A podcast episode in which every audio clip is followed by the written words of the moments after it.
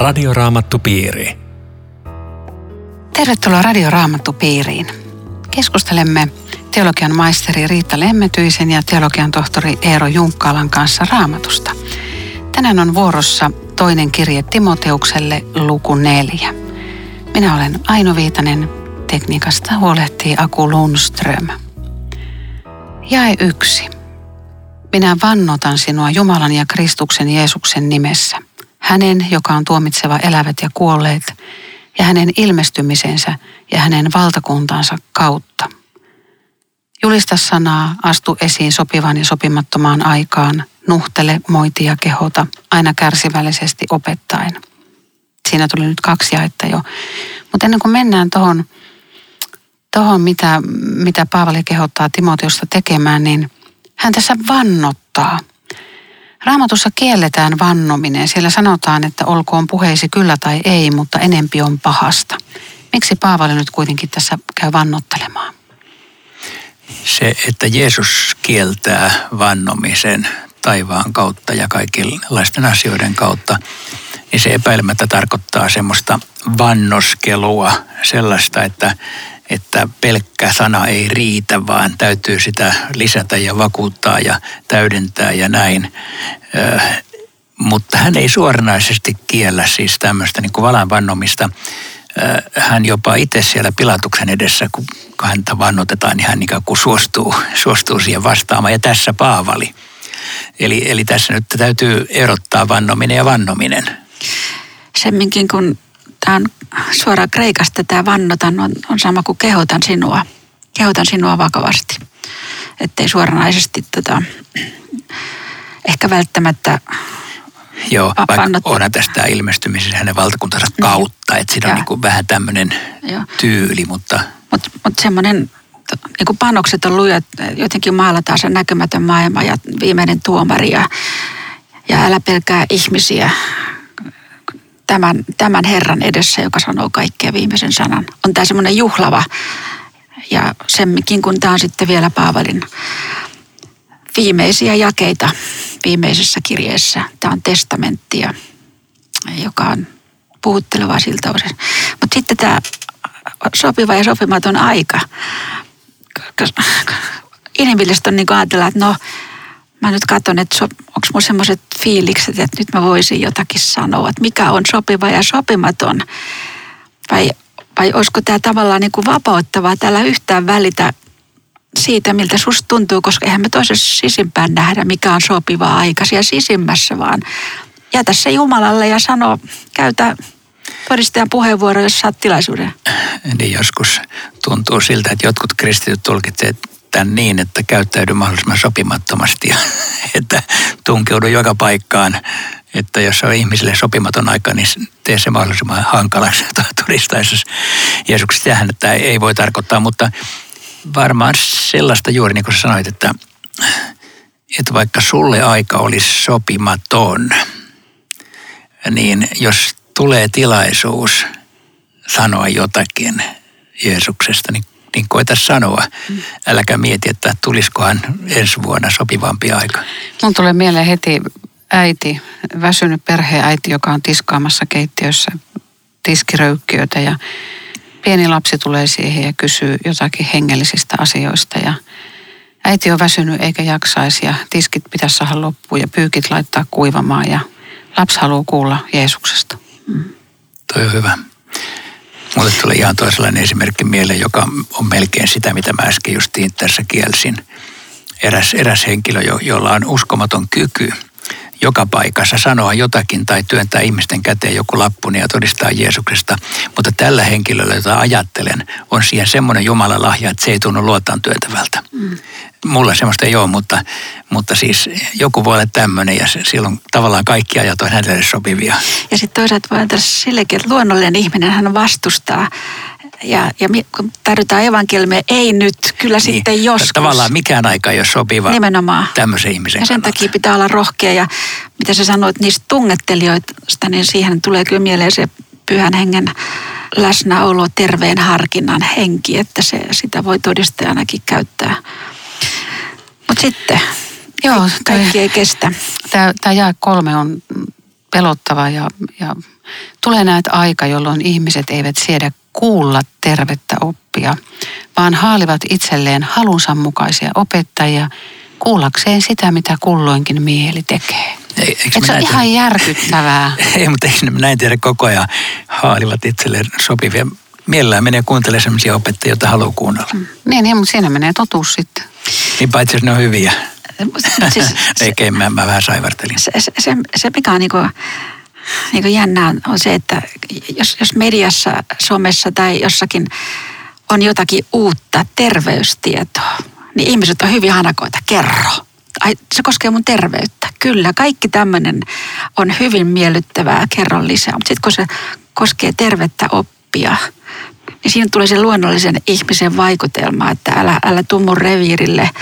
Kato, mulla on oma näkemys tästä asiasta. Ja terveeseen oppiin kuuluu Raamatun mukaan sanoma siitä, että sä oot Jumalan edessä konkurssin partalla ja tarvitset armahtajaa. Ja tämä ei ole. Juuri näin. Ja tämä halunsa mukaan niin tarkoittaa tietenkin tässä juuri sitä, että ihminen mielellään menee kuuntelemaan sellaista opettajaa, joka ei mua haasta mitenkään synneistä parannukseen eikä Jeesuksen luokse. Se on niin kuin miellyttävä opettaja tässä mielessä. Ja se on kyllä jännä, että mitä kulloinkin mieli tekee, niin siis ihmiselle kelpaa jopa tämmöinen näkemys, että okei, mä olen alkanut uskoa jälleen syntymiseen.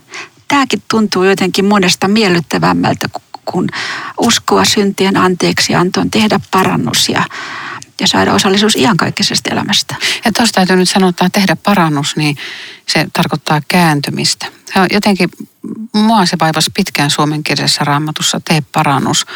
Ikään kuin mun pitäisi jotenkin muuttaa itseni ja tehdä hyviä tekoja, kun se tarkoittaa sitä, että mä käännyn vaan Jeesuksen puoleen ja sanon, että Herra auta. Jeesus auta ja armahda minua. Joo, niin se riittää. Se on hyvä tarkennus ja sen voi myöskin ajatella näin päin, että tulla parannettavaksi.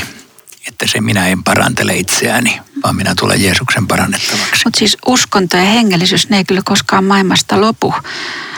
Mutta mitä sitten ihmiselle tarjotaan? Kääntyvät kuuntelemaan taruja, että voisiko tässä kuulla tänä päivänä, että jos on joku semmoinen hengellinen, mukava viihdetilaisuus, tunnetta ja kokemuksia, niin totta kai. Hei, nyt mä tartun tuohon. Mitä mieltä olette, Riitta ja Eero, että voiko hengellinen tilaisuus olla viihdyttävä? Siis niin kuin hyvä hengellinen tilaisuus viihdyttävä. Joo, ilman muuta mun mielestä voi. Että se oli nyt varmaan taas eri näkökulman kuin mitä Riitta äsken sanoi, mutta mun mielestä olisi oikeastaan hyvä, jos se olisi. Jos olisi niin kuin sellainen ilmapiiri, että täällä on mukava olla. Mutta sitten se on eri asia, että sitä sanomasta, jos siitä lähdetään tinkimään, tekemään se sillä tavalla ihmisen mielen mukaiseksi, että siitä jää niin kuin Jumalan sanan terävä kärki kokonaan pois, niin silloin se menee sitten vääränlaiseksi viihdytykseksi. Tarkoitan siis sitä, että joka ruokkii vain tunnetta. Ilman, että mutta polemisoin kyllä tunnetta pitää ruokkia. Mutta vain. Okei. Okay. Jos hengellinen tilaisuus on vain tunteen ruokkimista, silloin se oli köyhää. Mutta pysy sinä järkevänä kaikissa tilanteissa. Kestä vaivat, julista evankeliumia, hoida virkasi. Tuo on aika hyvä, pysy järkevänä kaikissa. Tämä oli jo 5. Joo. Se kuulostaa melkein niin kuin, että ei ihan tähän hengellisyys tämmöistä, että pysy järkevänä, eikö hengellisyys on vähän niin kuin se menee ohi siitä, mutta... Niin, että kun tullaan kirkkoon, niin pannaan aivot narikkoon. Niin, tässä onneksi sanotaan tällä laita. Ei, joo. No Paavali on nyt tietoinen siitä, että hänen kuolinhetkensä lähestyy. Toinen kirje Timoteukselle, luku 4 ja 6. Minut itseni uhrataan jo pian, lähtöni hetki on tullut. Sanoi ihan näin dramaattisesti, lähtöni hetki on tullut. Yeah. Hän tiesi sen. Olikohan jotenkin, kun hän oli saanut ilmestyksiä Jeesukselta aikaisemminkin, että hän oli saanut, hän ei kerro tässä, mutta hän tietää sen. Olikohan Jeesus kenties ilmestynyt, että nyt mä noudan sut kotiin? Voi olla, mutta ei välttämättä. Mä voisin kuvitella, että kun hän on toisen kerran Rooman vankilassa, hän oli ollut siellä 2 vuotta, sitten hän oli päässyt vapaaksi. Hän oli tehnyt vielä ehkä pitkät matkat. Nyt hän on uudestaan vangittu. Hän on vanha mies. Voi olla, että terveys jo reistailee. niin voisi olla niinkin, että hän vain sisäisesti kokee, että tämän jälkeen ei enää uusia matkoja tule. Että nyt sitten voi olla, että voimat vähissä, voi olla, että on riisuttu sisäisesti sillä tavalla. Tai jokin muu tällainen sisäinen vakuuttuneisuus. Että tämä uhrataan, se on sama verbi, jota käytetään, kun sitä juomauhria vanhassa liitossa vuodatettiin eläimen päälle. Semmoinen vahva viini. Paavali saattaisi tässä todella miettiä sitä mestaustuomiota, joka sitten myöhemmin tapahtui, jossa veri virtaa. Tämä on merkillistä. Siis Jeesus on uhrattu meidän puolesta. Miksi Paavali sitten puhuu itsensä uhraamisesta? Minut itseni uhrataan. No, tämä on just esimerkki siitä, että samaa sanaa käytetään eri merkityksessä. Että ei tämä ole mikään uhri kenenkään puolesta. Mutta että hän joutuu, niin voi silti sanoa, että niin kuin karitsa viedään teuraaksi, niin hänetkin viedään, vaikkei sillä ole mitään sovittavaa merkitystä. Niin. No, sitten hän sanoo, että jakeessa 7, olen kilpailut hyvän kilpailun, olen juossut perille ja säilyttänyt uskoni. Hän on taas niin varma tästä kaikesta, miten hän elää sitä uskon elämäänsä, että hän tietää, ketä hän seuraa ja tuntee Jeesuksen, josta hän todistaa. Uskostaan kaikki kerran alkoi ja tämän uskon hän on säilyttänyt loppuun asti, mutta meistä ei kukaan varmaan tiedä, miten paljon ottajia oli tässä matkalla, jotka halusi tämän uskon riistää. Siis vainojen taholta, vastustajien, henkivaltojen. Se on ollut varmaan siis todella semmoista ainainen riisto käynnissä. Jos Paavali, että uskon saisi viedä, niin tämä mies olisi nujerrettu. Että kyllä tämä on semmoinen syvä kiitosaihe, että sä oot, tai hebrealaiskirja, hän Jeesus on uskon alkaja ja sen täydelliseksi tekijä. Tämä on koettu todeksi. Kohta mä saan lähteä. Minua odottaa nyt vanhuskauden seppele, jonka Herra oikeudenmukainen tuomari on antava minulle tulemisensa päivänä. Kyllä kristitty, joka on Jumalaa elämässänsä palvellut, niin varmasti lähdön edellä voi hyvinkin kokea näin. Vanhassa testamentissa puhutaan joistakin, että elämästä kyllänsä saaneena. No on ihania kohtia. Mutta mitä te sanoisitte kuulijalle, joka pelkää kuolemaa, vaikka on kristitty? Se on ihan normaalia, että voi pelätä. Kuolemaan on toisella raamatullisella termillä viimeinen vihollinen, eli totta kai siihen liittyy niitä piirteitä, jotka voi pelottaa joko siitä, että miten kestän kaiken sen, mitkä sitä ennen on, miten kestän sen ajatuksen, että lähimmäiset jäävät ilman minua. Ja se on monia tällaisia luonnollisia pelonaiheita, joista kristittykään ei ole vapaa, mutta nekin saa Jumalalle jättää, että hän hoitaa ne. Luther sanoi, että kuoleman hetkellä monta kertaa se lain sana tulee vielä niin semmoiseksi kovaksi, että kristittyä ja omaa tuntoa syytetään, että kato mitä sä oot tehnyt. Ja sitten tulee se toinen, eli kato mitä sä kaikkea jätit tekemättä. Ja siinä on niin kuin ainoa valtti on tälle äänelle nostaa se evankeliumi ja sanoa, että Herra Jeesus on tehnyt kaiken minun puolestani, häivy. Nyt kyllä tämä tämmöinen viimeinen taistelu on monta kertaa tätä, että roikkuu evankeliumissa, niin kuin Paavalikin tekee. Mutta jos sä siinä kuolivuotella, että jos sä et ole ottanut Jeesusta oikein vastaan, jos et sä olekaan oikeasti uskossa, jos sä et olekaan tehnyt niitä hedelmiä, kun Raamatussa sanotaan, että jokainen tuomitaan tekojensa mukaan, sen mukaan miten on elänyt. Ja nyt se elämä näyttää ihan surkealta ja se on juossut ohi ja nyt mun silmien edessä on kuolema. Miten tämmöisen omatunnon saa rauhoittaa? Niin siis näitä syytöksiä voi tulla. Näitä voi tulla kenelle tahansa ja siihen ei ole mitään muuta lääkettä kuin se mikä on ollut aina ennenkin asianomaisen ihmisen elämään lääke. Eli että siinä toivottavasti joku voisi julistaa ja vakuuttaa, että Jeesuksen tähden sä kelpaat, Jeesuksen tähden sä pääset perille. Omien ansioiden takia sä et ole ennenkään ollut kelvollinen, etkä sä on nytkään. Että niillä eväillä ei mennä, mutta onneksi mennään niin kuin talon eväisiin. Ja kaunis sanottu. Ja tälläkin ystävälle voisi sanoa tässä ja nyt, että vahvistu, rakas ystävä, siinä armossa, joka on Kristuksessa Jeesuksessa. Tämä on Radio Raamattu Piiri. Ohjelman tarjoaa Suomen raamattuopisto. www.radioraamattupiiri.fi Jatkamme täällä studiossa keskustelua Riitta Lemmetyisen ja Eero Junkkalan kanssa. Minun nimeni on Aino Viitanen. Toinen kirje Timoteukselle, luku 4, jakeet 9 ja 10. Koita päästä pian luokseni. Demas on tähän maailmaan mieltyneenä jättänyt minut ja lähtenyt Tessalonikaan. Kreskens on mennyt Galatiaan ja Tiitus Dalmatiaan. Demas on lähtenyt nyt maailmaan mieltyneenä. Mitähän tässä tarkoitetaan?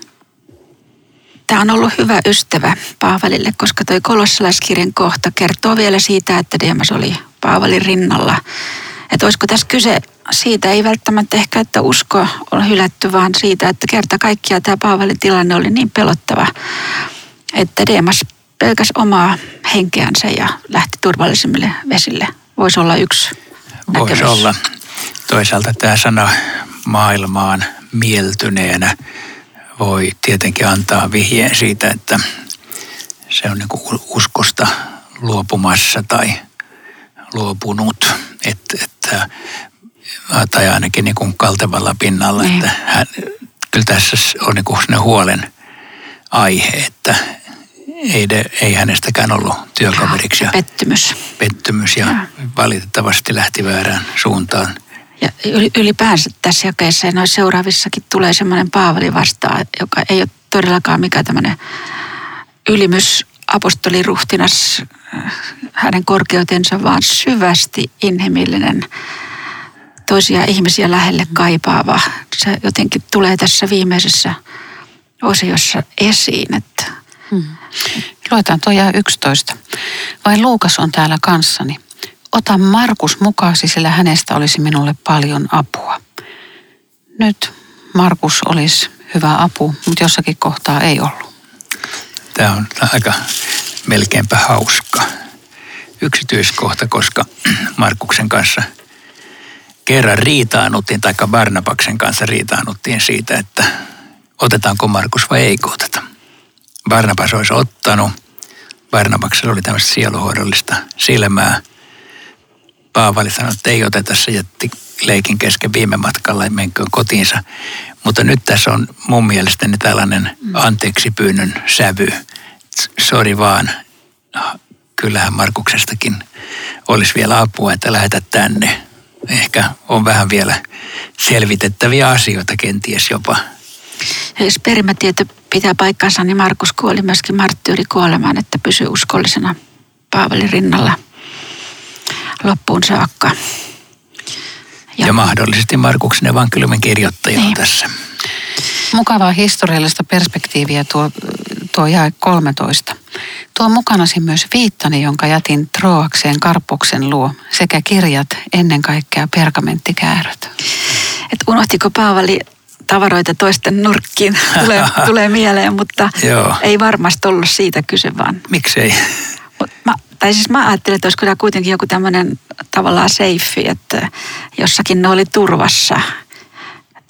Tai että jossakin hyvässä paikassahan ne oli, kun hän tietää, mistä ne sitten haetaan. Mutta se, mitä mä mietin, tässähän eletään mahdollisesti syksyä, koska talvi on tulossa, kirjoittaa Paavali.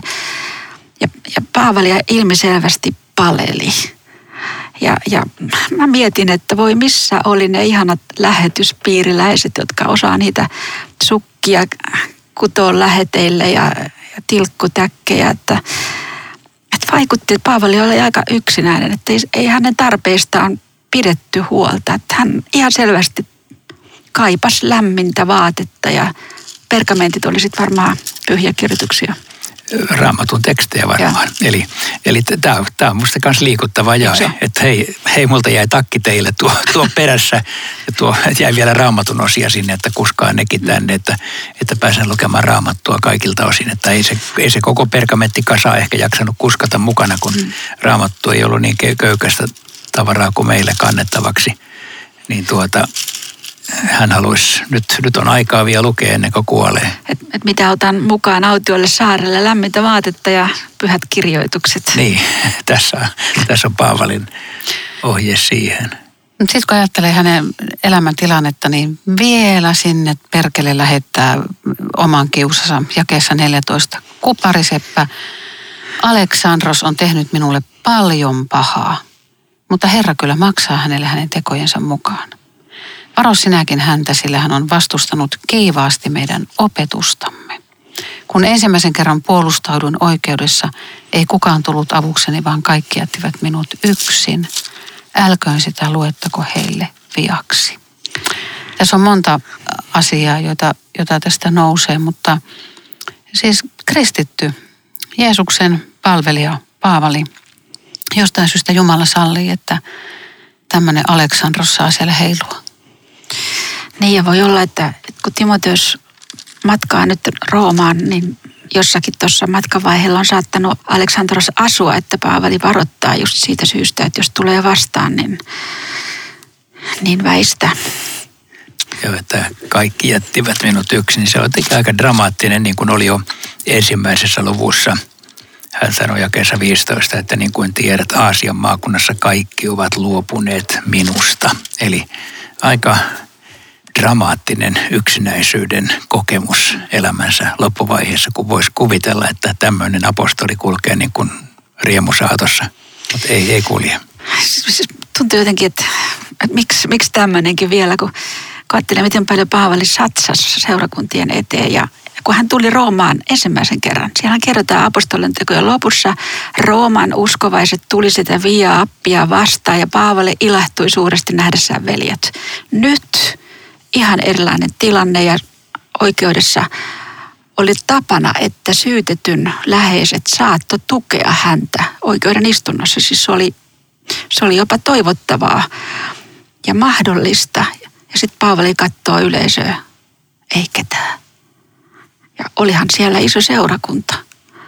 Että tämä oli varmasti suuri. Tulee mieleen yksi vuosikymmenten takainen kokemus, kun nuorena työntekijänä soitin eräälle vanhalle Jumalan valtakunnan työntekijälle, joka oli jonkun aikaa ollut jo eläkkeellä. Ja tuli kysyneeksi siinä puhelimessa, että kai sua vielä paljon pyydellään seurakuntiin puhumaan. Hän vastasi, ei kukaan enää pyydä. Mä muistan sen siis vuosikymmenten takaa. Se tuntui niin jotenkin satuttavalta, että tulee aika, että kukaan ei enää pyydä. Että joskus hän oli suosion huipulla, mutta nyt on semmoinen tilanne, että ei tarvita. Siinä on jotenkin tätä tunnelmaa. On jaa. Mä koen semmoista yhtymäkohtaa tässä niin kuin Kristuksen elämään. Kristus sanoo, että anna heille anteeksi, he eivät tiedä mitä he tekevät. Paavali sanoo tässä jakeessa 16, älköön sitä luettako heille viaksi. Ja sitten jakeessa 17, toinen kirje Timoteukselle, luku 4, jae 17. Herra kuitenkin auttoi minua ja antoi minulle voimaa, jotta voisin saattaa julistustyöni päätökseen ja evankeliumin kaikkien kansojen kuuluville, ja näin pelastuin leijonan kidasta. Ja jae 18. Herra pelastaa vastedeskin minut kaikesta pahasta ja vie minut turvaan taivaalliseen valtakuntaansa. Hänen on kunnia aina ja ikuisesti. Aamen. Toi on niin kuin väkevää toi, kun Paavali käy tätä sellissä läpi sitten, mitä oli. Herra kuitenkin auttoi minua. Et jälleen kerran semmoinen vaikuttava todistus siitä, että kristillinen usko ei ole joku maailmankatsomus, vaan se on sitä, että elävä Herra kulkee minun rinnallani. Ja se nähtiin taas oikeussalissa. Että se on mahtavaa, mitä Paavali käy tätä läpi ja tajuaa, että en jäänyt yksin. Joo, ja toi mitä sä Aino sanoit, niin vähän niin kuin Jeesuksen älköön sitä luettako heille viaksi. Tai niin kuin Stefanus sanoi, että siinä on tämmöisiä ikään kuin kristityn viimeisiä tuntoja, että vaikka nyt on tehty mitä ja poljettu päähän, niin me niin kuin Jeesus sanomme, että Isä anna heille anteeksi. Toi on kyllä, siinä on ihminen täynnä pyhää henkeä. Ei voi muuta sanoa. Muuten tämä, jotta voisin saattaa julistustyöni päätöksen, Paavalihan aina oli sitä mieltä, että se on sitten saatettu päätökseen, kun minä Roomassa vielä keisarille kerron evankeliumin ja sitä kauttahan se leviää sitten koko valtakuntaan, että hän koki jotenkin tässä Roomassa, että nyt se on tehty. Nyt mä oon siellä paikalla, mihin sen pitikin päättyä. Tässä jakeessa 18 tämä alkuosa, Herra pelastaa vastedeskin minut kaikesta pahasta. Tän voi ymmärtää niin, että Jumala pelastaa kaikesta maanpäällisestä pahasta. Mutta sitten hän jatkaa ja vie minut turvaan taivaalliseen valtakuntaansa. Miten me voidaan ajatella, että mitä se Jumalan huolenpito oikeastaan tarkoittaa? Niin, meille ei luvata sellaista elämää, että me selvittäisiin kaikista ajallisista ongelmista. Ei elämästä selviä hengissä. Sitä niin. Meille on luvattu. Mutta meille on luvattu, että Herra kulkee meidän kanssamme. Hän antaa meille voiman kestää. Hän antaa meille jopa sisäisen rauhan silloinkin, kun on vaikeaa. Ja sitten tämä perille pääsylupaus on ikään kuin sellainen äärimmäinen tae siitä, että sinne ollaan menossa. Ja viimeisenä, ennen kuin tulee hänen lopputervehdykset, niin hän antaa kunnia Jumalalle. Hänen on kunnia aina ja ikuisesti. Aamen. Joo. Tähän päättyy Paavalin teksti kristikansalle. Ja sitten kuitenkin luettelee terveisiä. Joo. Se on hauska, että sä haluat sanoa terveisiä. Mua kiinnostaa vielä tuo ihan viimeinen jae. Ei, mua kiinnostaa näistä. Sitä ennen jae 20. Hän jäki Trofimuksen sairastamaan. Paavali, joka ehkä rukoili sairaiden puolesta ja ehkä sai nähdä ihmettekoja, jätti kuitenkin työkaverinsa sairastamaan, eli kaikki sairaat eivät parane. Eikä myöskään moiti tässä häntä mistään synnistä, että sen takia oli sairas. Joo. Tämä on minusta tärkeää, Eero, mitä sanot, koska Timoteus oli sairas ja Trofimus oli sairas ja Jumala salli sen. Ja vaikka Paavali paransi, niin se ei tarkoita sitä, että kaikki paranee. Tämä ja Paavalilla oli pistin. Mm. Tämä viimeinen jae 22. Herra olkoon sinun henkesi kanssa, armo teille. Miksi sanotaan näin, että henkesi kanssa? Eikö kristillinen usko arvosta koko ihmistä? Arvostaa suuresti, mutta Paavalihan opetti roomalaiskirjassa, että Herran henki vakuuttaa meidän henkemme kanssa, että me olemme Jumalan lapsia. Eli voisiko tästä ajatella näin, että ihmisen uskovassa se hänen henkensä on se, joka on se elin tai antenni Jumalaan päin, jossa Jumala puhuu meille henkensä kautta.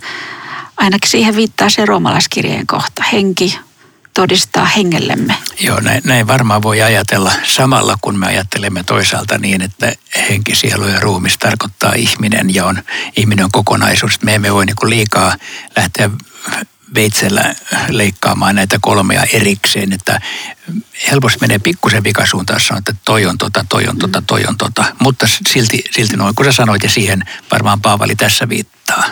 Mm. Mutta sitten on tämä armo teille. Mm. Armosta kaikki alkoi, siihen se päättyy. Siinä on kristityn elämä armossa. Radio Raamattu Piiri. Kiitos jälleen ystävät mukanaolosta. Rukoillaan yhdessä tähän. Jeesus, auta sinä meitä jokaista kestämään loppuun saakka. Auta sinä meitä kilpailemaan hyvää kilpailu, että voisimme juosta perille ja säilyttää uskomme. Sinähän sen meissä teet. Auta Jeesus nyt niitä, joiden elämä on päättymässä ja he saavat odottaa sinun kasvojesi näkemistä. Auta meitä, jotka vielä matkalla olemme, elämään sinulle iloksi ja kunniaksi. Aamen. Viikon kuluttua jälleen. Hei hei. Radio Raamattu Piiri. www.radioraamattupiiri.fi